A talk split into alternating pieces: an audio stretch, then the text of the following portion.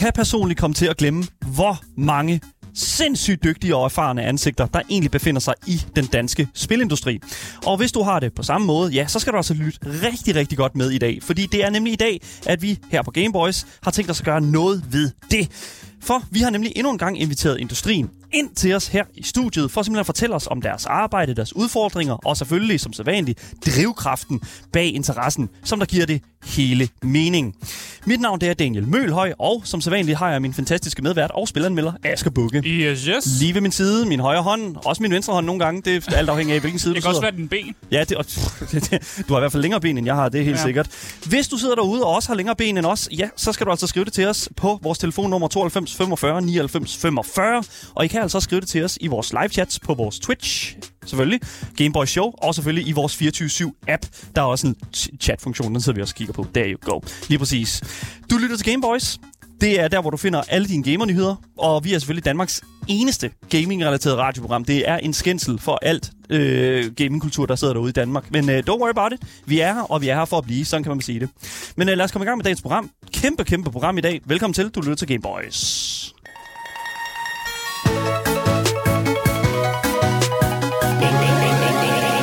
Game Boys.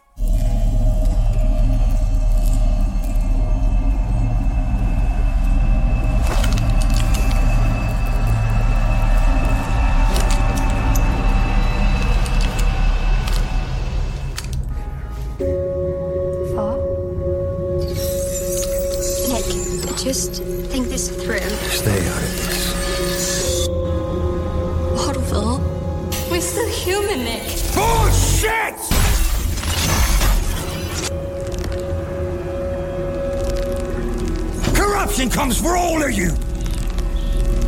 You're nothing more than data. Kan du huske mig, far?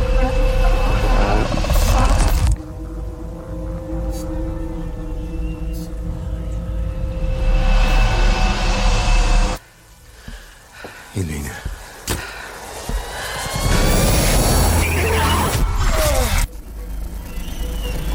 Ja, på intet mindre end godt og vel to år, der har det danske studie, øh, studie Etterheim simpelthen formået at skabe et univers, som straks fangede min opmærksomhed.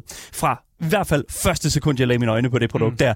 For i studiets første spil, Near Knights Humanity Raised, der ser vi altså København, som vi aldrig nogensinde har set det før.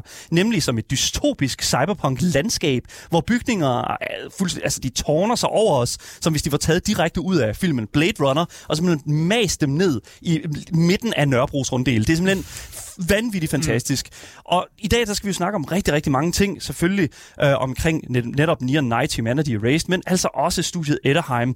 Er en filmuddannelse kvalificerende nok til at lave et videospil? Ja, det skal vi tale med vores to gæster om i dag, nemlig Managing Director William Elung Jensen og Narrative Director Alexander Tange.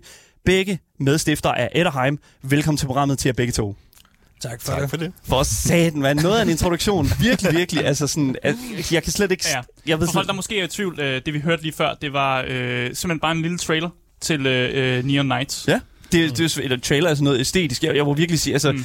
hvad kalder man det her? Er det sådan en teaser? Er det, hvad ja, er det? en teaser, godt og vel. Vi lavede den for syv måneder, seks måneder siden, mm. eller noget i den dur til Pitch a Game. Ja. Ja, Sådan en lille konkurrence. Mm. ja, så det var for at vise, øh, vi har haft en trailer ude et stykke tid og viser, hvor, øh, hvad vi kan gøre filmisk, men vi mangler ligesom også at vise, hvad vi kunne gameplaymæssigt. Mm. Så vi satte lige den her lille teaser sammen med nogle af vores prototyper, Mm. mm. øh, for at få hypen ud at vise. Ja. At spille. Altså, 100% I har ramt mig det helt rigtige sted, folk. Det, det, det, er, Det, jeg, det kilder dagen det rigtige sted. jeg er fuldstændig Ja. blown away omkring det her. Men altså, jeg synes sådan set bare, at vi skal få uh, sat nogle stemmer på nogle navne her. Uh, William, du, er- hvad kan vi sige, du er jo det, der hedder en managing director for Etterheim, og du er også medstifter. Kan du ikke prøve at fortælle en lille smule omkring det? William, hvad er det, en managing director egentlig laver?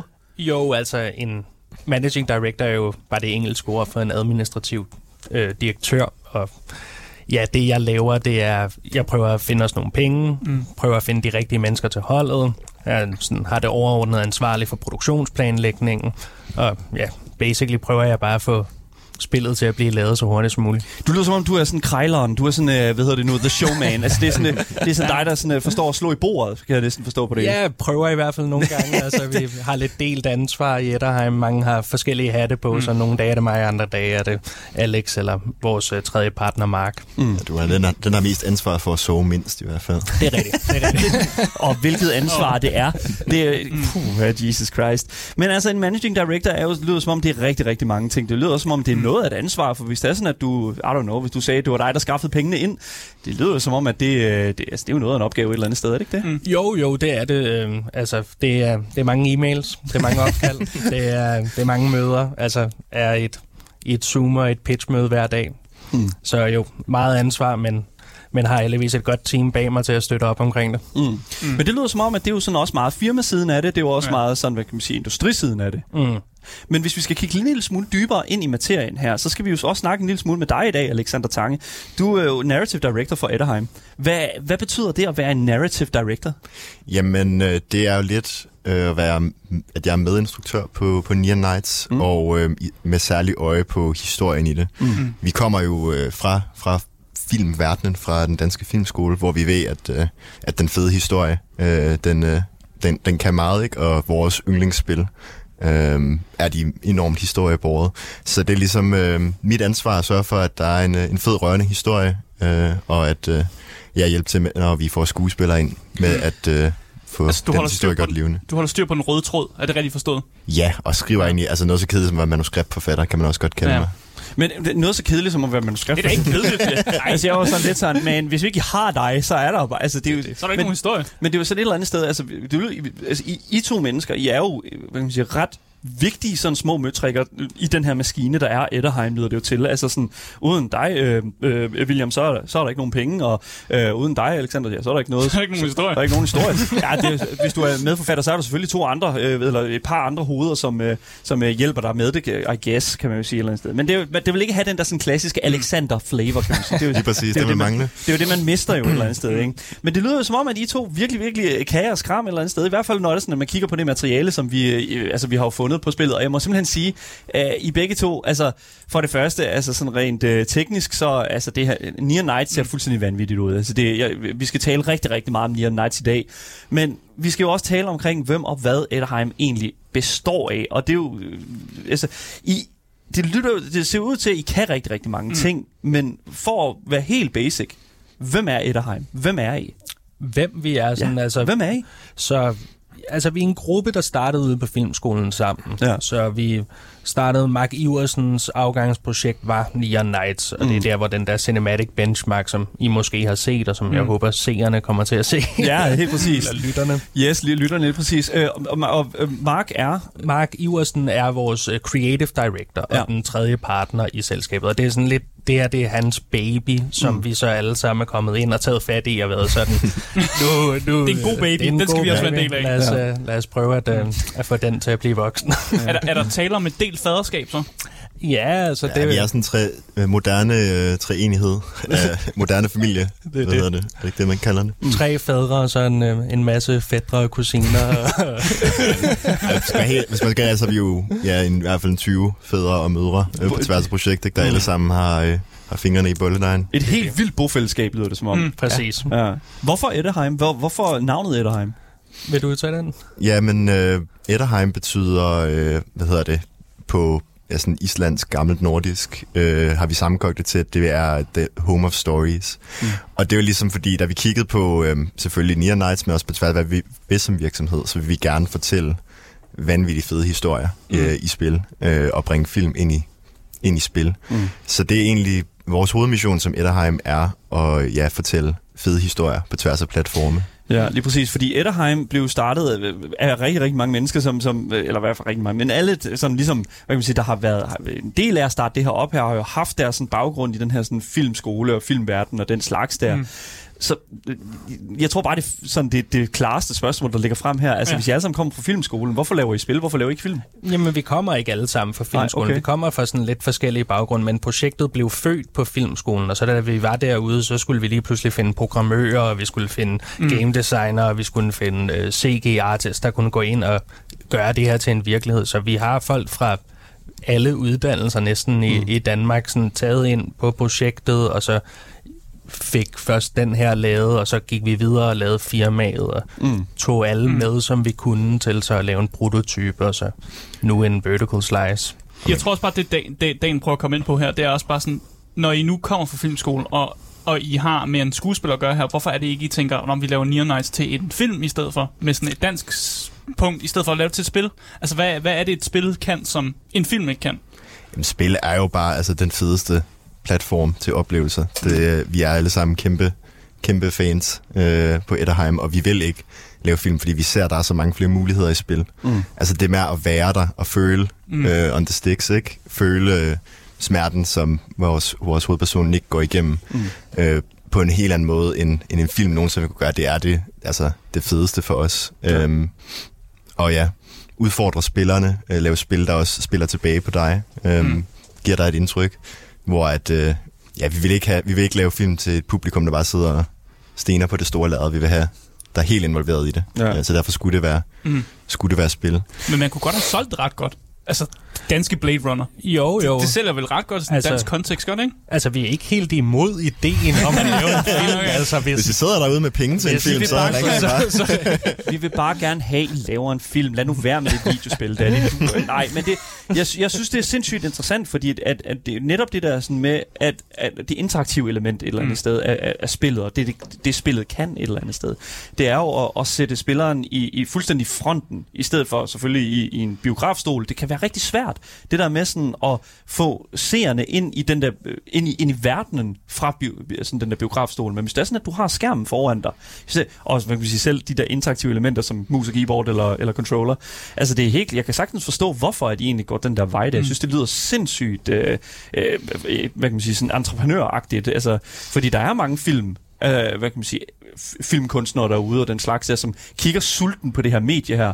Altså Netflix er jo et kæmpe, øh, kæmpe medieproduktionsfirma, som virkelig gerne vil ind i den her industri her. Mm og som kæmper rigtig meget med det. Næste gang vi hører noget fra dem, det er jo her, øh, jeg tror det er her den, øh, hvad, hvad er det, den 11. eller den 10. eller sådan noget, hvor de har sådan en games øh, fremvisning i- vi igennem hvad sommerfest. Så må vi se, hvad de kan, ja lige præcis. Det bliver super spændende. Mm. Men der er også rigtig mange andre dele af den her kultur her, som jo har enormt meget film i sig. Vi skal jo også snakke Hideo Kojima en lille smule mm. her senere, Ja. selvfølgelig. Det er jo klart, vi kan jo ikke undgå, der bliver lavet mm. øh, der, med en Mikkelsen-bror, og så i et, i et sådan cyberpunk-univers, ja. dystopisk. Vi er nødt til at tale Hideo Kojima Ja, selvfølgelig. Ja. En ting, som jeg lagde mærke til, da jeg øh, kiggede lidt på jeres baggrund, fordi vi snak, har jo snakket om, I, I har fundet hinanden i filmskolen, men det virker heller ikke som om nogen af jer har en, en sådan erfaring med programmering. Er det korrekt forstået eller noget?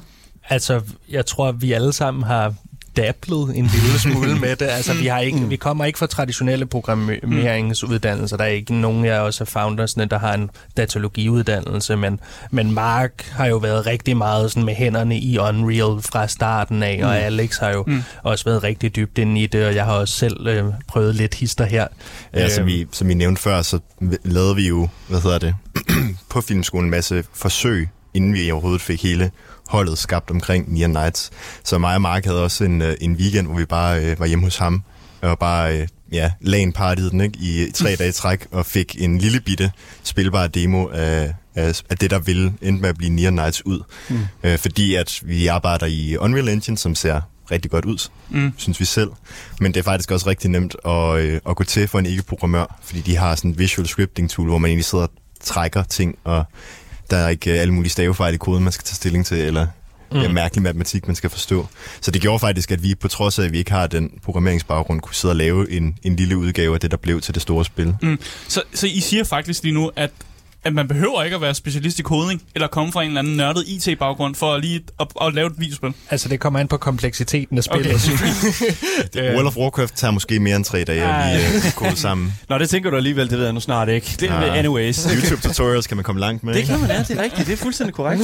Det er fuldstændig korrekt. Men en anden ting, som jeg også føler, I, I, I, I hvert fald også promoverer jer selv en lille smule med, det er den, hvad kan man sige, kan man sige øh, en positiv kultur på jeres arbejdsplads. Øh, og, og det er jo også det, som vi går rigtig, rigtig meget op i i her på programmet. Det er mm. jo netop det her med sådan, at når vi får folk ind, så hører vi jo gerne lige sådan, hvordan står det til. Fordi det er jo en meget normal ting lige nu i den her kultur. At Det står ikke godt til. det står ikke rigtig godt Nej. til, når vi snakker omkring, åh, hvordan er arbejdspladsen på den her, i den her kultur. Vi har Activision Blizzard, vi har Ubisoft, altså de her kæmpe store titaner jo, som står, mm. står frem og Og nu også Nintendo. nu her. også Nintendo, ja, Ja. ja, med Nintendo of America. Altså, det er jo virkelig slemt, men, men for, på jeres hjemmeside, der skriver I, jo, at I går meget op i den her sådan, positive kultur på arbejdspladsen, og blandt andet også i forhold til, sådan, at I jo vidderligt har jeres altså, medarbejderhåndbog liggende frit tilgængeligt. Ja, den læser. Ja, Den er ikke super lang, men øh, så den var ret nem at læse. Asger har været igennem håndbogen, Ja. og, det er, jo- Men- men og vi har et par kritiske nedslag. Nej, det har vi ikke. Ja, det staver fra på side 4.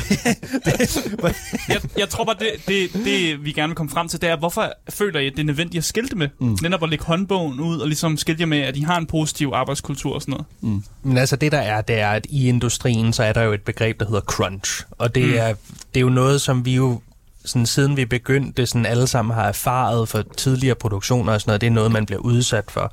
Øhm, og det, det er noget, vi gerne vil prøve at kæmpe imod, dybest set. Så derfor så har vi øh, ansat en People and Culture Manager, og vi øh, har sat Culture Board meetings op, sådan, så vi hver måned dybest set lader vores medarbejdere evaluere, hvordan er det, øh, øh, vi opererer, og hvordan kan vi optimere det. Og så øh, en anden ting, vi har valgt at gøre, det er så at arbejde med en fire-dages arbejdsuge, i stedet for en fem-dages arbejdsuge. Og så øh, dybest set bruge den der fredag, som det er lige nu, som en bufferdag. Sådan, så mm. i stedet for, at man cruncher ind i lørdag, og ind i søndag, og ind i midnatstimerne, mm. så... Øh, så, så prøver vi at sige, jamen altså, vi planlægger sprint på, på en fire-dages uge. Mm. Hvis I er bagud, så har vi en fleksibilitetsdag, men vi øh, øh, sigter efter at gøre det inden for de fire dage. Det, for, for det første, kæmpe, kæmpe klapsalve til, hvad hedder det nu, uh, Etterheim for fucking at anerkende, at vi skal have en person, som mm. sidder og sørger for, at diversitet og inklusion er en, en stor del af vores arbejdsplads, og også kæmpe fucking klapsalve til de fire, fire, fire dages uge af work weeks. Ja. Altså, det er jo det Og- samme her men på bare Game for Boys. også at tænke over det. bare det for at tænke over det. I stedet for, der er mange Ja. firmaer, der er kendt for, at de giver en dato på, et, hvornår spillet skal være ude. Og så skal man jo virkelig sprinte mod den dato. Mm. Og så vidt jeg ved, jeg kunne i hvert fald ikke finde ud af det, så har Near Knights ikke fået en release date, eller noget, noget noget nær, vi ved ikke engang, hvilket år det kommer ud eller noget. Nej, altså vi har jo en intern release date. Ja, og, og den må vi jo ikke få, kan jeg jo forstå på det. Det skal du ikke sidde og sige nu, Asger. Du skal prøve at høre. Hvis, nu, skal du lige, sige den nu. nu skal Alexander og, og, og William lige have lov til lige at Ja. tale, øh, og, og lige tænke sig om her, Asger. Nu skal du slappe af. Jeg så en mulighed, ikke? Okay, ja, selvfølgelig.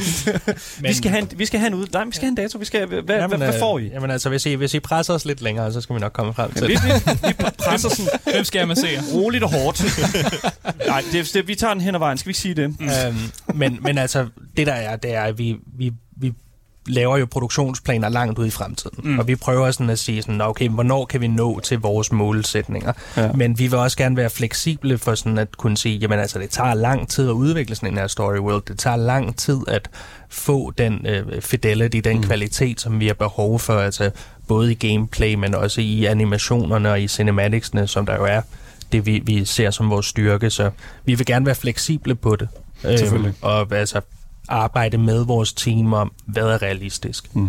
I stedet for, at det bare er et pres ovenfra. Mm. Ja, fordi det er jo en ting, som man ser, vi ser rigtig, rigtig meget lige nu. Det er jo det der med, at lige så snart et studie har sat en dato, mm. altså sådan direkte i, øh, i sådan æderen et eller andet sted, så altså, okay, det kommer Det ud på den i sten. Altså, man kan jo næsten... Altså, man, kan- det kan vi jo ikke regne med mere. Vi kan jo ikke regne med en dato mere. Vi kan regne med et år, og måske også et quarter. Ja, altså, og ellers kan så rykker de bare datoen, og så er det sådan, at hvad skal man så som forbruger vi, regne med? ja, ja, lige præcis. Ja. Altså, hvad hedder det nu? Øhm, øhm, men, men, men jeg kan godt lide et eller andet sted, et, et, et, hele tanken omkring den fire, fire dages arbejdsuge. Et, igen, jeg ved godt, jeg hænger fast i den, men det er simpelthen fordi, at, at vi selv kører det på samme måde her på, på Game Boys. Vi har fredag som sådan en bufferdag, og som du siger, øh, hvad hedder det William, og, det, og der føler jeg sådan et eller andet sted. Jeg føler, at jeg når meget mere i løbet af sådan en uge der, men det er jo meget utraditionelt faktisk stadigvæk i sådan mm. den her, sådan, hvad kan man sige, vores øh, industri, også bare uden for spilindustrien og den slags. Hvad føler I, altså har I prøvet at arbejde med den her fem dages arbejdsuge nogensinde hos Etterheim, eller var det fire dage fra starten af? Ja, altså, da vi startede ude på filmskolen, der var vi jo fem dage. Ja. Altså, og, Mm, og, så kan man så sige, da vi så oprettede Etterheim, så havde vi nogle møder sådan, f- imellem os founders for at finde ud af, okay, hvad er det for nogle idealer, vi gerne vil leve op til. Mm. Og her der blev det her altså en af de ting, som vi valgte fra starten af. Nu er vi unge, vi er nye, vi mm. starter vores eget firma, vi kan faktisk lave vores egne regler. Mm. Så hvorfor ikke prøve at gøre det på den her måde, for, både for vores medarbejders skyld, men også bare for at teste det, sådan, hvad, hvad, hvad, hvad kan vi gøre med det? Mm. Spilindustri, lyt. Lyt, det, er- det er ikke så svært. Det er faktisk virkelig lige til. Anyways. Jeg, sådan at, hvad vi har set sådan rent trailermæssigt til Near Nights Humanity Raised, så er der jo ret, det, det, det, der er jo ret højt niveau rent visuelt. Altså det må jeg virkelig sige, når jeg kigger på det her spil her, så er det jo virkelig højt niveau, sådan cinemagrafisk og også grafikmæssigt. Er I indie? Eller er I AAA? Altså, hvor er I? Jeg kan ikke rigtig forstå det. Altså, mm. ved, I, altså er, I, er I Hellblade, uh, Senua Saga, eller er I, uh, I don't know, God of War? Altså, hvor er I? Altså, vi, vi, vi, vi er tættere på Hellblade, end vi er på God of War. Altså, Ja. triple A, double A, enkelt A, triple I, alle de her definitioner, de, dem, dem smider folk lidt rundt omkring og har lidt sådan deres egen idé mm. om, hvad der gør hvad. Altså, mm. ud fra et budgetstandpunkt, så ser vi os mere i den her triple I, enkelt A-agtige øh, fi- firmakonstruktion. Så et lille studie med mange penge. Et lille studie med nok penge. William, nu skal du give dig selv noget credit her. Det bliver du nødt til. Det er dig, der er pengemanden i det her foretagende. Det er jo fandme vanvittigt, det her et eller andet sted, altså, når vi rent ser på det. I er også indehaver af det, som man, man kalder et Epic Mega Grant. Og øh, det er jo sådan et grant, man kan søge efter til, fra, fra Epic, øh, Epic Ja. Games. Øh, Jeg var, inde og, jeg var inde og research på det, hvordan man gjorde det. Det er egentlig bare en formel, man fylder ud. Ja. Øh, men jeg så, at der var meget skæld i, hvor mange penge man kunne få. Altså, mm. det var fra 5.000 dollars til 500.000 dollars. I har selvfølgelig fået 500.000 dollars. Selvfølgelig. Selvfølgelig. Det, er jo klart, det, det, det, det, det kan vi jo tydeligt se på produktet. Nej, men, men for at være helt for, fuldstændig brass tacks, hvad har I fået for det Epic Mega Grant? Vi, vi fik 25.000 dollars. Det er fandme også en god chat penge. Mm. Øhm, og det, det fik vi jo, fordi vi, vi, vi sendte egentlig en ansøgning meget tidligt i processen. Mm. De vendte tilbage og sagde, det her det ser skide godt ud, Sådan. men vi vil gerne lige se lidt mere. Ja. Mm. Og så i de første måneder af, at vi havde etableret Etterheim, og vi havde lavet en lille prototype, så sendte vi så noget mere materiale til dem. Og så fik vi så kontakt til Epic og fik vores egen kontaktperson, der er øh, noget, der hedder en øh, Unreal Evangelist, øh, som er, øh, ja, Det, det er sådan lidt en, øh, en eller anden disciple, eller hvad? Ja, det er sådan, det det er sådan en, øh, det er dybest set en, en programmør, som der øh, øh, øh, har en utrolig forståelse inden for Unreal Engine, som der så sådan vi har været i stand til at kontakte, og han har, han har kunnet give os feedback og mm. konsultere på, hvor- hvordan vi udvikler.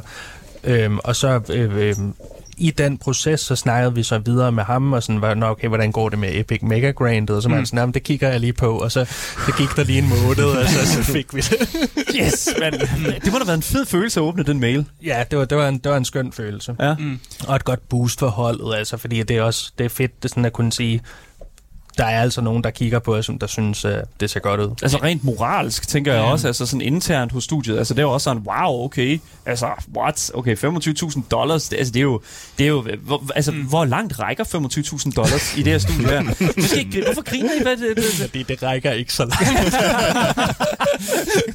kom nu, Epic, hvad fanden foregår? Nej, men Men det, det, det virker også som om, at Epic, de, I nævnte jo, at I har fået en kontaktperson, som hjælper jer med nogle ting. Ja. Ja. Men det er måske også en af de ting, som også er lidt federe, end bare at få nogle penge. Selvfølgelig er det fedt at få penge til studiet, Ja. men er det ikke også fedt at have en kontaktperson, som sådan Det er det, der er jer? det fede. Det, der er det fede, det er at være en del af sådan, fordi nu er vi blevet et studie, som de anerkender som Ja. et studie, og, og vi kan kontakte dem, og vi er med i, i sådan deres network og community, og vi har direkte adgang til Unreal Developers og forskellige ting, så mm. alle de her ting, det er virkelig det, der giver os værdi øh, øh, for holdet og sådan noget. Det, det andet er bare en, en, en fed ting, sådan en god bonus. Ja, ja, de hjælper dig med penge. Altså, de, de bruger dem. Det, det går, da, det, går da, det. det, går, det, det går da fremad med pengene, kan man sige. Eller andet. Altså, jeg vil da helt klart også sige, at altså, det hjælper da 100% at, at få løn for de ting, man laver. Altså, det, det er så, så kan man jo spise hver dag. Det ved jeg ikke, om, om I gør det, så Det, meget. det er rart. Det er, lige, Det er lidt rart. I har ikke kun sådan fire dage om ugen, også hvor I spiser eller noget. Så, ja. så tag nu helt må. Altså, I, I, må, I må godt så gå hjem og sådan noget. Det, det skal I vide. Så vi har jo snakket en helvedes masse omkring Etterheim, men vi er også nødt til at, vi skal fandme også nå at runde selvfølgelig det, I sidder og laver derude. Fordi at det er jo indre, I sidder jo her inde i Indre København, og øh, som jeg kunne forstå det, så var det lige omkring Marmorkirken. Ja, ja. Ja. vi øh, har kontor øh, Stor Kongensgade. Øh, jeg giver en... Ja, vi kan lige så godt sige adressen. Det, det kan jo slå den op, så det er Ja, Stor den er offentlig kendt. Den er offentlig kendt. Ja, det er sådan, er det jo. Stor Kongensgade 67C, så det er sådan lige over for Marmorkirken. Fed adresse. Ja, så kom ind og bank på. Det kan jo være, man kan det- komme ind i spillet, eller den slags. Jeg ved, jeg ved jeg sgu ikke. Det, altså 100 procent, det, er jo, det er jo fedt et eller andet sted at være. Også det, er også, det jeg føler med, med for eksempel 24-7 her. Vi er jo også inde i Indreby, Gammel Mønt 3A. Vi giver også adressen ud, det gør vi også. godt, godt. Yes, lige præcis. Der er ikke kommet nogen bank på endnu. Ikke nu. Vi har, endda vi har lovet penge ud af alt muligt for at komme der. Det er lige meget. Men jeg synes, det er fedt det der med at være i indre by også et eller andet sted. Og jeg tænker jo også, at for selvfølgelig det, når man tænker på, hvad det er, I laver, at det giver meget god mening, at I er inde i byen. Så lad os komme i gang med at snakke omkring meget mere Near Nights. Fordi lige nu, der laver I det her spil, der hedder Near Nights eh, Humanity Raised. Og jeg kunne godt tænke mig bare sådan lige få sådan en lille, nu snakker vi om penge og sådan noget. Hvor er I lige nu i udviklingsprocessen? Hvor, hvad, hvor befinder I jer? Øhm, så der vi befinder os nu, det er, at vi er i slutprocessen af at udvikle en vertical slice. Og Mm. en vertical slice, det er sådan en, en lille del af spillet. Mm. Øhm, og vi øhm, er i gang med sådan at, at øh, udvikle den, så vi dybest set kan gå med den til publishers og sige, sådan her kommer spillet til at se ud, sådan her kommer det til at føles, de kan spille det. Øhm, giv os resten af pengene til at udvikle Mm. mm. spillet. Det er meget tæt på en demo. Er det korrekt forstået? Det, det, er en, det er en demo, Ja. proof of concept, prototype. Mm. Ja. Okay, Men så noget pre-alpha? Det er pre-alpha. Det er, altså en anden måde at sige det på, det er, det er en pre-alpha demo. Ja, okay.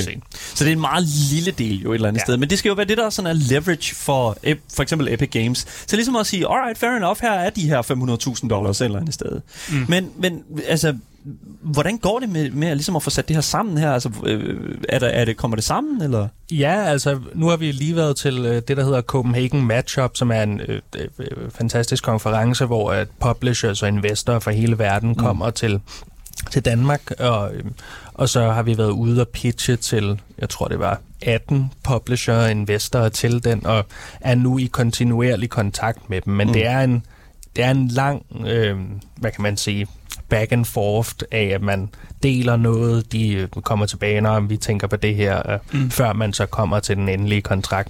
Men vi regner med, at vi kan lukke en publisher-kontrakt inden for i år, og så kan gå i fuld produktionsmode. Det håber vi alle sammen. Ja. Altså, det er virkelig vigtigt et eller andet sted. Men er I, er I glade for den fart, som produktionen er i lige nu, eller synes I, det, det går lidt for langsomt, eller går det for hurtigt? Eller? Altså, det, det, det er jo gået meget hurtigt, kan man sige, i Ja. forhold til, hvordan andre, øh, som vi har hørt om i industrien, sådan har været igennem den her proces. Altså, vi er et halvandet år gammelt firma, Mm. mm. øh, og er allerede igennem vores anden investeringsrunde, og, og Fuldstændig kigger nu på publisher-kontrakter. Så det, det, det går hurtigt, og vi prøver at holde fast. Altså, jeg er virkelig overrasket over, altså, jeg er virkelig imponeret over, Mm. at, hvor, hvor hurtigt I egentlig bevæger jer her. Og det er sådan, jeg tror, at et eller andet sted, at det, det er jo selvfølgelig bare min egen headcanon, men altså sådan, jeg tror, jeg ramt noget her. Jeg tror, at jeg ramt noget, som resonerer rigtig godt Mm. med, en, med en vis type af, I don't know, investorer, hvis man siger det på den måde. Ikke? Så den der, sådan, den der lidt sådan, okay, fair enough, her er faktisk en kæmpe oplevelse, Mm. mm. hvis det er, at det får det rigtige sådan, man kan sige, opmærksomhed, og hvis det får det rigtige sådan, indspark Mm. mm. af, af penge fra siden af. Og øh, det, er jo, det er jo det, som man kan sige et eller andet sted også, der skal være det, det som der driver jer fremad, tænker Mm. jeg. Men ja, der bliver stillet et spørgsmål i vores øh, fantastiske Twitch-chat, og øh, det tager vi jo lige lidt løbende her. Fordi at, at det er faktisk meget godt sådan, at, at lige at få understreget sådan, altså hvilket type spil er Near Knights egentlig? Det er vores øh, fantastiske øh, chatter her, der hedder Bust Your Nuts, som øh, spørger. Godt navn. altid, altid, altid en fornøjelse. Men øh, altså, hvad for type spil er Near Knights? Altså, vi kalder det et øh, Nordic Cyber Noir-spil. Øhm, og det er jo sådan en sjov øh, amalgation af forskellige, forskellige genrer. Mm. Vi ser ikke Near Nice Menu som et action-spil, selvom der er, øh, er våben, øh, og der er øh, forfærdelige øh, holografiske monstre, der skal, der skal udryddes.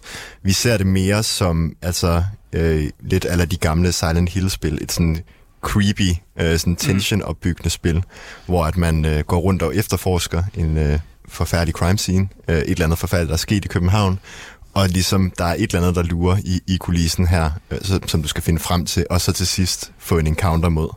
Men i stedet for, at der er øh, ja, 10 zombier og 15 sygeplejersker, du lige skal nakke på vejen, som vi synes lidt ødelægger stemningen, så her der ved du aldrig rigtigt, hvad det er, du dealer med, øh, før øh, Du står til ned, ansigt ikke? med det. Ja. lige ja, præcis. præcis. Så vi øh, i, øh, i går anmeldte vi, anmeldte vi øh, spillet Vampire the Masquerade Swan Song. Det fik ikke en så god anmeldelse. Det var ikke så for. ikke så godt, lige præcis. Og det lyder jo lidt som om, at de prøver at ramme, eller i hvert fald, ja, det lyder lidt som om, at Vampire prøver at ramme, hvad I har gang i her, fordi at Vampire er også bare det her, hvor du render rundt i sådan en, i sådan en verden, hvor der er sådan, at du skal løse et eller andet øh, fucking mysterie, og så skal mm. du læse 100 fucking noter af ting. Og så igen, så kommer der en eller anden lam forløsning på det. Mm. Men, men hvor jeg virkelig er glad for, at, at I har sat jer ned et eller andet sted også, og sådan forplantet jeres flag og sagt, yes, det er her, vi er. Det er hos Silent Hill. Fordi øh, og det, det er faktisk, jeg lavede et øh, Instagram-post her for ikke så lang tid siden omkring, at Silent Hill er ubestrideligt det bedste horrorspil, der nogensinde er blevet produceret. Outlast. Shut the fuck up, man. Det er ikke det mest uhyggelige, det er ikke det. Okay, men, men det, som jeg føler er rigtig, rigtig meget af den her, sådan, hvad kan man sige, den her kreative tilgang til uhygge og til sådan mystik og den slags, det er, jeg føler, jeg føler rigtig, rigtig mange kunstnere og rigtig, rigtig mange forfattere tænker, wow, en løve er rigtig uhyggelig. En løve, der brøler, wow, det er uhyggeligt. Nej, det er ikke fucking uhyggeligt. Det er en fucking løve, der brøler. Det, jeg, jo, jeg er forskrækket, men det er jo ikke altså sådan... Vi ved som spiller også, hvad en løve er. Men ja, Silent altså. Hill har bare altid været fucking god til sådan, fuck, her er bare et monster, der kun er lavet af øjne. Altså, hvad er det, jeg ser på, ikke? Og det er jo det, som jeg også er virkelig glad for, at I siger, specielt dig, øh, hvad hedder det nu, øh, Alexander, fordi at du, at du, det lyder som om, at du anerkender et eller andet, det der, at mystikken ligger i ikke at vide, hvad det er, du ser. Lige præcis. Og den, den grundfølelse, vi har spillerne sidder med, er den der, altså sveden på stik, øh, svedige controller, Håndflader, ikke? ja. Håndflader af, øh, jeg ved ikke, hvad det er, jeg øh, er gået ind i her, men det, der er sket et eller andet forfærdeligt, ikke? Mm. Og det er jo også ligesom, altså Silent Hill er en kæmpe inspiration i forhold til psykologisk horror, psykologisk mm. øh, historiefortælling, ikke? At hele mm. Silent Hill 2 er jo egentlig bare en, en fucked up version af, hvad hedder det, hovedpersonens egen psyke. Mm. Så alle vores, øh, ja, de her hollows, som de hedder, de her lysmonstre, som øh, man kan se i traileren, de er jo rigtige personer, der er blevet øh, korrumperet, øh, som er corrupted data. Så derfor vil du også kunne finde små bidder af, hvem de var som personer, og egentlig begynde lidt at forstå, hvad der skete med dem, og hvorfor de er endt i den forfærdelige skæbne, de er i nu. Fan- fantastisk, fordi at det f- f- fører os direkte over i, jeg synes, vi skal høre et lille klip af, hvad hedder det nu, øh, af Near Nights Humanity Erased. Det, det skal jo siges, at, øh, hvad hedder det nu, øh, det er øh, lyd og billede, vi sidder og kigger på her, så vi forklarer selvfølgelig bagefter, hvad det er. Men du ligger ret godt til det her, og op til det, Alexander. Noget med nogen, der er blevet overtaget af en lille smule, øh, en lille smule data.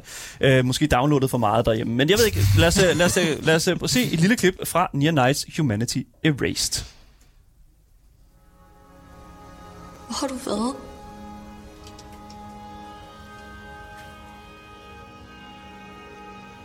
Ej, til... Jeg skulle lige ordne noget, skat.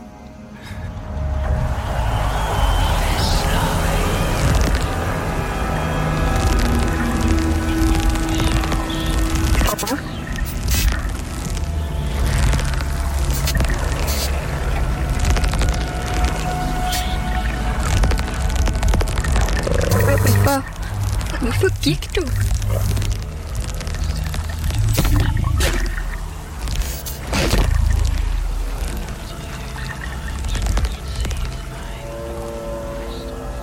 Kan du huske mig, far?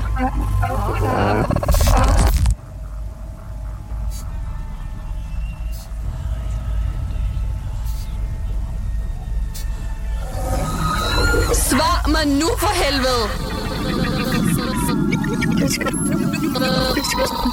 Undskyld, far.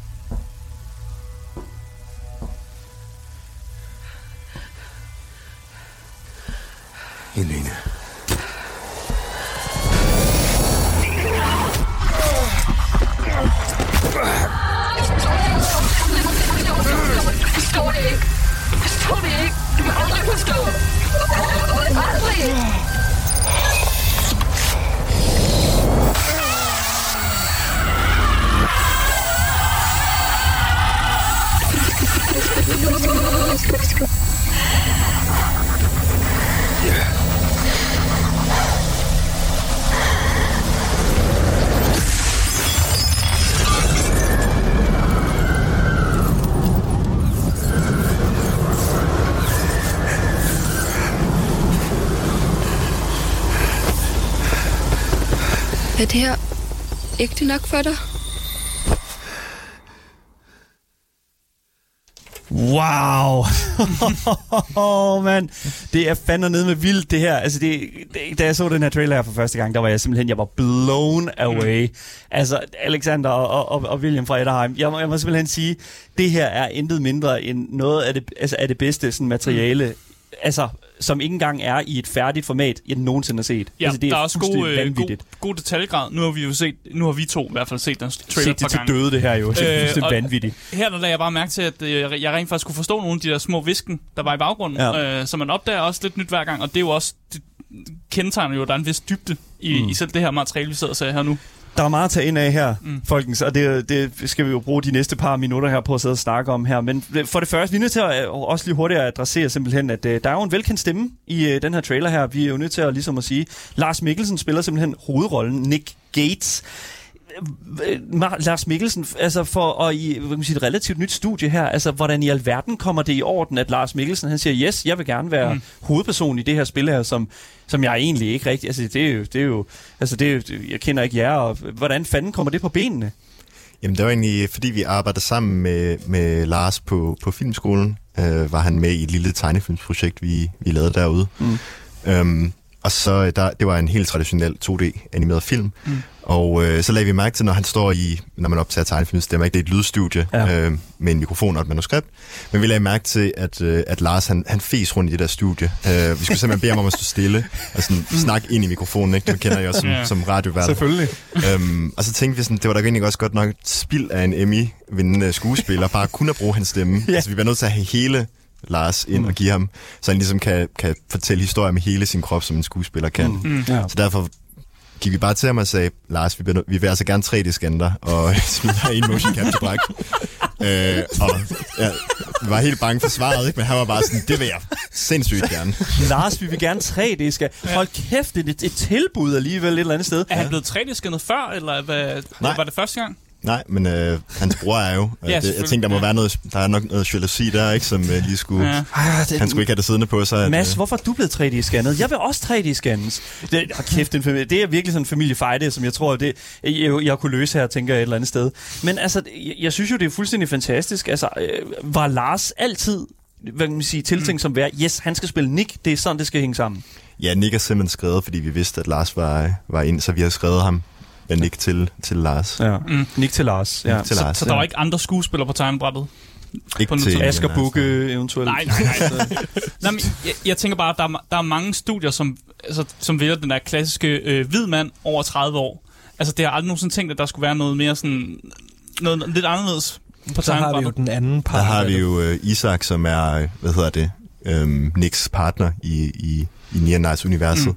som jo er en ung øh, skuespillerinde, der hedder Marie Vinter Nørgaard. Mm. Øhm, netop fordi vi har også spillet øh, mange Naughty Dog-spil omkring grizzly hvide mænd, der, Ja. øh, der er sure på deres liv. Ikke? Så Ja, vi sådan, det, den historie er blevet fortalt. Vi var nødt Ja. til at udfordre den her arketype lidt. Ikke? Så mm. derfor har vi Isak, som er en, en, ja, en kompliceret øh, ung kvindelig karakter, som er en transcend, som de hedder i universet, et, et, et menneske, der har valgt at uploade deres bevidsthed til clouden, hvilket øh, hun har det lidt stramt med, og Nick har det rigtig stramt med, fordi mm. han kan ikke fordrage de her, han ser dem kun, som, øh, som han siger i traileren, you're nothing more than data, og som bliver til monster, ikke? Mm. Så det er ligesom dynamikken, historien, ikke, er, øh, er Nick, den, den gamle trætte hvide mand, og, øh, og Isak, der ligesom udfordrer ham på at se verden mm. på Ja. en ny måde. Altså, I rammer jo faktisk også lidt den der sådan, øh, nu ved jeg godt, I sagde sådan uh, cyber Nordic Noir, ikke? Altså, det er jo sådan Nordic Noir-genren, ikke? Altså sådan forbrugen og, og, og sådan, vi kender forbrydelsen også, ikke? Mm. Uh, de, de store, gode, vamsede svætter og sådan noget fra, uh, altså, det, er- ja, men, altså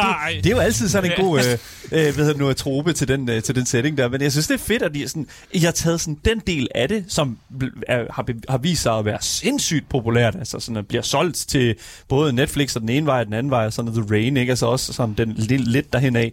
Øh, slet ikke lige så succesfuldt i mine øjne. Men, øh, men, men jeg, det er jo det et eller andet sted, som jeg synes, der er super, øh, super fucking fedt, at I ligesom har tiltænkt, altså I tager for, for det første rigt, I fat i rigtig, rigtig mange forskellige øh, sådan problematikker allerede sådan igennem det materiale, som ligger ude nu. Altså sådan det der med at opleve, uploade sig selv til, til sådan the, the cyberspace, the, the, the mm. big web, og det her med sådan at leve for evigt, og hvis noget lever for evigt, er det så smukkere, eller er det grimmere, er det ægte, er det falskt? Sådan også det sådan, mm. virkelig, altså som den kæmpe store Blade Runner-fan, jeg er, fucking glad for, at I også tager den med. Øhm, men, men jeg synes jo også, at der er noget sindssygt interessant ved at, ligesom at bruge den her sådan, dystopiske fremtidsdanmark et eller andet sted. Og det har vi jo... Den er ikke set før. Den er fandme ikke set ja, okay, før da. The Rain. Vi har snakket om The Rain. Men, Men det er ikke, men det, er, prøv, jeg gider ikke snakke mere om The Rain, faktisk. Jeg synes faktisk, det er den mest fejlede serie, der nogensinde er produceret. De lav, altså, der, der var jo ikke noget i The Rain, der var originalt, føler jeg. Altså, der var jo ikke en eneste en linje af dialog i den øh, serie, der var original. Jeg ved ikke. Har I set The Rain? Øh, mm. Ja, fordi altså, jeg føler jo bare, at de har, som du sagde, Asger, også, mm. altså sådan, at de bare har taget København og så puttet sådan et gråt tint på, og så, de har slet ikke rørt Nørrebro. De har slet ikke rørt, og Nørrebro var bare nøjagtigt, så det ligner en zombie survival, uanset hvad. Så det, det, det er der, den er. Men jeg føler virkelig, at I har fundet en super interessant måde ligesom at bruge København på, havn, havn på fordi at det ligesom, hvad kan man sige, I har taget den der sådan jeg ved ikke rigtig, sådan, har, har det været nemt ligesom at smelte den her Blade Runner setting sammen med mm. sådan vores hovedstad? Hvordan, hvordan fanden går man til den opgave? Altså, det kom faktisk af, at Mark gik en tur fra, øh, hvad hedder det, Refshaløen ud over cykelbroen der, da der Okay. var, øh, hvad Ja. det, i, i en vinter, hvor at der var øh, Copenhagen Light Festival. Mm. Kan ikke lige huske, hvornår den falder.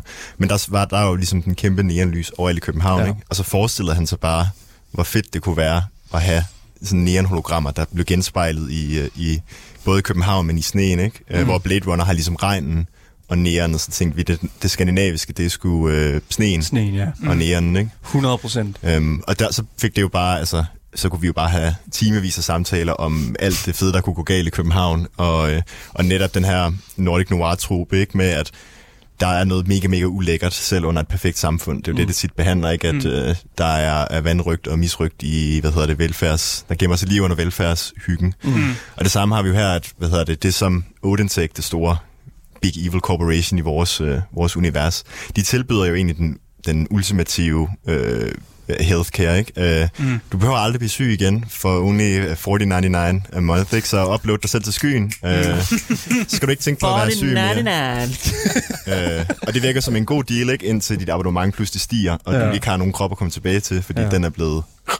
Ja, det Ja, minder mig ja, hvad fanden gør man så, når man ikke kan betale abonnementet? Jamen præcis. Ja. Det minder mig sindssygt meget om den Netflix-serie, der, var, der ikke var sådan Altered, Altered Carbon. Mm. Også, øh, hvad hedder det nu, øh, der med, at man, så er man en lille, en lille disk der, eller så sidder den i nakken, eller et eller andet, jeg kan ikke huske. Men det er virkelig fucking, øh, virkelig, virkelig, virkelig fucking nice. Men jeg, jeg hænger stadig meget fast i det der med, altså de her sådan rigtige steder i København. Mm. Altså det er ikke et fiktivt København, I har fundet jer her. Altså det er et reelt København, I har fundet jer. Og et fedt eksempel mm. på det, som jeg fangede, øh, kommer fra noget af det promotion video, som I har på jeres YouTube-kanal. Og det er de her sådan, øh, det er fra det her, den her video med de glidende ka- sådan kameravinkler, øh, som ligesom øh, kommer sådan fra et, et vist sted i København. Øh, det er fra det, det sted, som hedder Hans Tavsens P- Park, øh, som ligger øh, på Nørrebro. Og det er for det første vidderligt 5 minutter fra, hvor min lejlighed er. Og her ser vi ligesom assistenskirkegården i baggrunden. Vi ser øh, hvad kan man sige, en lidt mere futuristisk selvfølgelig, udgave af parken. Mm. Men vi ser altså også nogle af de her, øh, en af de her statuer, som rent faktisk står i øh, den her Hans Tavsens Park. Og det er altså en statue af Kuhn, som jo, øh, hvad hedder det nu, er sådan en, en, en, en, mand, der står sådan sammen med hans to sønner og, og sådan wrestler med et par slanger. Øhm, og det fede det er jo, at hvis man læser op på Kuhn, og hvem, hvem han jo et eller andet sted var i den her mytologi, det er jo, at Kuhn, han advarede trojanerne om at, øh, at tage den trojanske hest ind i byen. Mm. Og da hesten så øh, hvad man siger, bliver lukket ind, så kommer der også to slanger ind, som lige pludselig begynder at sluge øh, Kuhn og hans to sønner. Og jeg har det sådan lidt sådan, man, jeg lugter altså en lille smule foreshadowing her. Jeg, jeg, jeg, det, det, der, det, det, det, der der ikke, og det er simpelthen, hvis, hvis det ikke har noget med bare, altså det, at vi lukker noget ind, og det er sådan, altså, at tager jeg helt fejl her, Alexander? Du er dig, der er narrative øh, director på det her projekt. Ej, jeg vil sige, du har, du har lige luret en lille, lille hint der, ikke? Øhm, ja, ja, Der var mange statuer, man kunne vælge imellem. Men Der var nok en grund til, at vi valgte den, ikke? selvfølgelig. Ja, jeg er så glad for, når Daniel læser op på noget historie. Det har altid været mig, der gør det. det kan være noget om. Ja. Men jeg synes, det er virkelig, virkelig fedt. Jeg synes, det er super nice, at det er sådan... Fordi vi har så mange af de her ting her i vores by, og at have den her fantastiske, meget sådan øh, velkendte øh, mur her fra Assistenskirke, de her gule vægge her og sådan noget. Mm. Det er så fedt at se de her gule vægge, og så bare fucking om på den anden side, det er Nørrebrogade, vi kan se. Det er bare sådan de der kæmpe store fucking øh, skyskraber fra, øh, mm. fra noget af det her promotion material. Jeg synes, det er så interessant at se på. Det er så, så super kantet, og jeg synes, det er så dybt.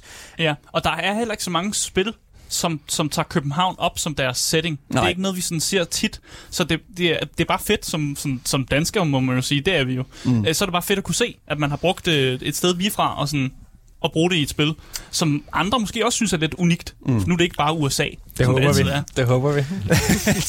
Men i- altså, nu snakker vi her assistenskirkegården, vi snakker lavkune mm. og sådan. Kommer vi til at se andre øh, københavnske øh, ting og sager?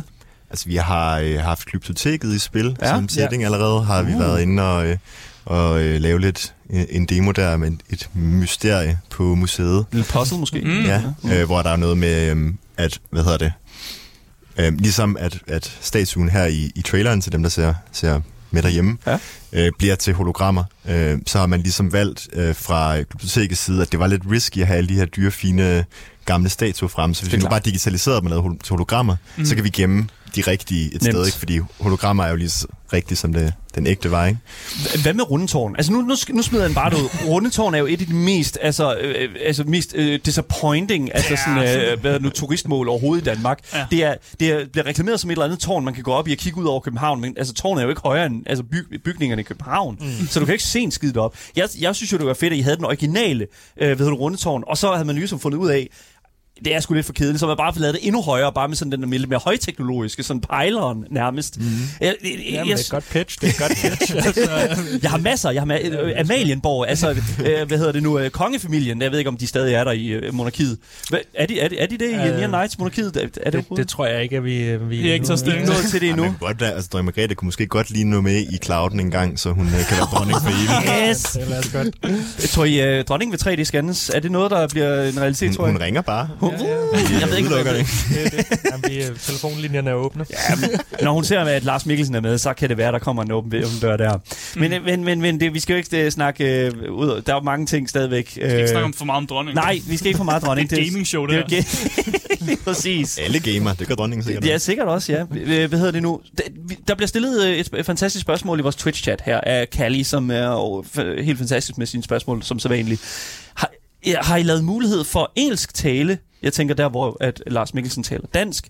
Tænker I, at I har handicappet jer selv ved at lave dansk tale i jeres spil? Altså, vi bruger det faktisk som en, en, en del af historiefortællingen, hvor Mm. at, øh, at København på det tidspunkt er blevet så internationaliseret, at dansk er lidt øh, mm. øh, lavklasse at snakke. Altså, det er ikke, det er ikke fint at snakke dansk. Øhm, så, så når man hører dansk her i, så er det, for, så er det når folk ligesom går tilbage til deres, deres rødder, ikke? For eksempel når de her øh, øh, ja, lys digitale mennesker øh, går i stykker og korrumperer, så begynder de at snakke dansk, fordi det der la- memory laget ikke, der lærer deres engelske Det er skills, udgangspunktet. Det, øh, det dør, ikke? Ja. Og som jeg så i traileren, så la, øh, øh, Nick snakker dansk til sin datter, fordi hun var så ung øh, barn, da hun blev transcenderet. Så vi bruger det egentlig som, som et element til mm. at, øh, ligesom man har set i nogle andre, øh, hvad hedder det, science fiction film, for eksempel Chappie, øh, de der sydafrikanske, der bruger de Ja. afrikansk Mm. til at vise, øh, når folk er for slum, og så snakker de engelsk, når de ligesom øh, ikke Mm. gør, ikke? Så vi gør det egentlig også for at vise, at, ja, for at snakke om sproget, og hvad det egentlig fylder i, øh, i vores øh, dystopiske for, øh, fremtid her i, øh, i København. Mm. Så, øh, og det bliver selvfølgelig undertekstet, øh, mm. så alle, alle kan følge med, så de snakker Ja, dansk. Fordi det er jo ikke så Ja, ja. usædvanligt et eller andet sted, at der kommer sådan sprog. Altså, ikke, vi har jo Trek to Yomi, øh, for eksempel, blev udgivet her for ikke så lang tid siden, som jo var udelukkende på fucking japansk. Man laver et fantastisk flot spil, og så er 90% af alt øh, i hele spillet bare på japansk. Så man sidder og kigger ned i bunden af spillet. Det er jo sådan noget, jeg hader, fordi det flytter mm. rigtig, rigtig meget jeg kan sige, fokus fra det, man jo reelt set skal sidde og kigge Fordi på. man skal læse undertekster. Læse ja. undertekster. Er det noget, I sådan tænker på det der, at I prøv, vil I hel, altså, hvor meget dansk kommer til at være? Fordi at, altså, sådan, jeg, jeg synes, det var lidt ærgerligt, når man har så flot et spil, som Nier Night jo egentlig ser ud til at blive, at man så kommer til at skal bruge rigtig meget tid på at sidde og læse underteksterne, mm. hvis man ikke kan dansk. Øhm, det kan man sige. Jeg, tror, at vores holdning er meget, det, det er bare sådan second nature, fordi vi alle sammen er vokset op med engelsktalende medier, så mm. før man kunne, kunne engelsk selv, ikke, så er man vant til at læse undertekster, så det er slet ikke noget, vi egentlig jeg tænker over er, er et problem. Nå, men det er mere sådan, hvis man kommer som en international person, eller en mm. Mm. person fra USA eller sådan noget, så skal man jo læse underteksterne, fordi der fal- du Jeg falder synes, ikke det er, jeg synes, det er fedt, Ja. de smager deres egen medicin, fordi vi skal se deres øh, danske undertekster. Hell yeah, man. Så det er faktisk bare payback. Fuck, hvor er det godt sagt, Okay. okay. man. Det kan jeg så godt lide, det der Alexander. Holy shit. Og det er bare på tide, ikke? Altså, at der er nogen, der fucking tager den kamp op. Jeg Jeg synes, kan det se på Borgen og Broen og Ja. alt det Nordic Noir, det bliver også Mm. mm. slugt i USA, ikke, selvom der er undertekster. Mm. Mm. Og der er jo noget eksotisk over, øh, øh, ja, dansk, og også, øh, så vidt jeg kan forstå på nogle af de skuespillere, vi arbejder sammen med, det er også begyndt at være lidt sexet at have dansk accent, øh, selvom man sådan Det cringer vi. selv, når man hører det Ja. ja. som dansker, ikke? Jeg krøller mig helt sammen. Det er Ja. fuldstændig korrekt, men jeg, jeg, jeg, jeg har fuldstændig ret også. Altså, det, det er en lille smule, det er en lille smule sexet, tror jeg. Altså, folk synes, det er lidt fedt også, det der, sådan det der med, sådan, at der er sådan lidt en, en, en det hænger lidt, det hænger lidt på tungen og sådan mm. lidt, ikke? Øh, det var også noget, vi så med Vikings, en serie, altså, også, mm. som jo også tog den, den ting meget op sådan. Øh, der blev også øh, skrevet i vores Twitch-chat her, Flumse skriver, at det er ligesom tysk i Wolfenstein-spillene. Mm. Der måske er sådan en lille smule er sådan, er til de der tyske ting der. Der er den der fantastiske mm. scene fra toren med Hitler. Han taler jo ikke engelsk rigtigt. Han, han taler bare tysk, fordi det er jo modersproget. Øh, for ham, os lige sige, ja, øh, hvis man har spillet det, så er det okay. Men, men vi, er jo, vi er jo nødt til lige også at, at, at ramme øh, den gode, den fantastiske, fordi at I har en Mikkelsen-bror i mm. et dystopisk cyberpunk-landskab, og historien handler om omkring en, en, en fremtid, hvor at alting er gået lidt mm. af helvede til. Der er lidt Silent Hill, der er lidt gyserelementer, nogle mærkelige monsteragtige ting. Hvordan er det her ikke Death Stranding? Det er fordi, vi simpelthen ikke er gode nok til at lave god mechanics, så vi kan aldrig lave et så, så godt god spil. Hvem, hvem er Hideo Kojima for jer? Altså, Hideo Kojima står jo bag Death Stranding, og også er meget inde i filmverdenen, og elsker film og sådan. Mm. Altså, hvad, hvad betyder sådan en, en person som ham for jer?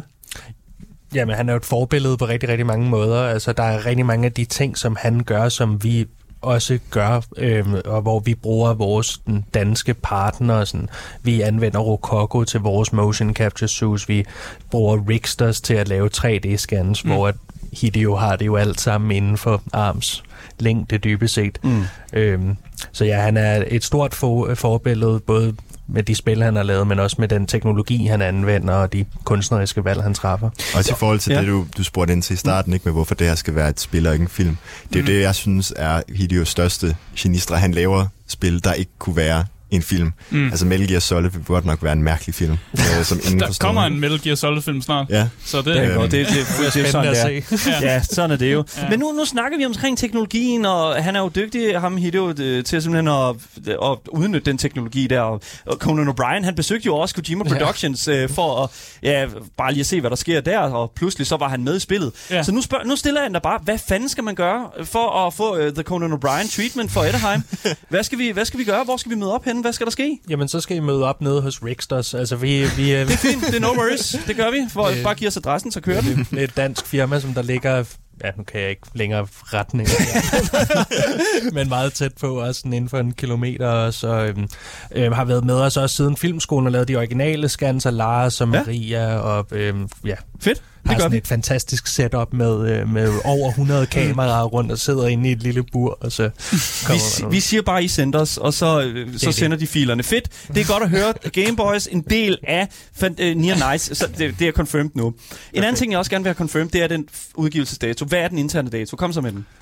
Near Øh, Nights Humanity altså, vi, Race. kan, vi, vi kan godt sige, at vi regner med 2025 øh, nok third quarter. Sådan der. Super. Ja. Jeg har, jeg har, jeg, jeg, det, var, det, det, var alt, det var alt det. Jeg vil med i Ja. spillet, og jeg vil finde ud af, hvornår jeg kan spille spillet. Sådan der. Det er det eneste. Hvad, hvad skal det koste? Hvad det skal koste at lave det fulde spil? Nej, hvad kommer spillet, hvad kommer spillet, nej, hvad kommer spillet til at koste for forbrugeren? Jeg kommer jo fra Ja, forbrugerens side af. Ja, Her det giver bedre mening. Ja, ja, øhm, vi, vi har lige nu prissat det til 39 euro. Fuck, ja man. Yes, jeg elsker at høre det pris der. Under, under, under AAA-pris, og stadigvæk vanvittigt nice, øh, øh, hvad hedder det nu, øh, samlet indtryk indtil videre. Vi har desværre ikke mere tid. De herrer, det er jo fuldstændig, det fuldstændig vanvittigt. Man- Managing Director William Elung Jensen og Narrative Director Alexander Tange, begge medstifter af Ederheim. Tak fordi I har været med i programmet. Det har været en stor fornøjelse at tale med jer. Og skønt at være Fantastisk. Tusind tak for det.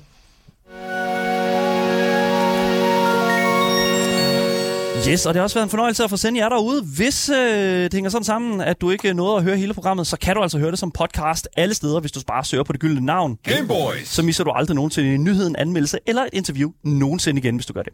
Du kan også gå ind og skrive din mening om programmet og det, du synes om programmet selvfølgelig i vores live chats og selvfølgelig på vores fællesskabs Discord. Og du finder selvfølgelig linket til begge dele i vores podcastbeskrivelse. Mit navn det er Daniel Mølhøj, og med mig i studiet der har jeg haft Aske Bukke. Yep. Lige præcis. Og vi er selvfølgelig tilbage igen i næste uge, fordi i morgen er det jo helligdag, og det betyder, at vi ikke sender. Så det er bare sådan, det er. Men vi er tilbage igen næste uge med meget mere gaming, meget mere Gameboys til jer top tier gamere, der sidder derude. Ha' en rigtig god dag. Hej hej. Hej.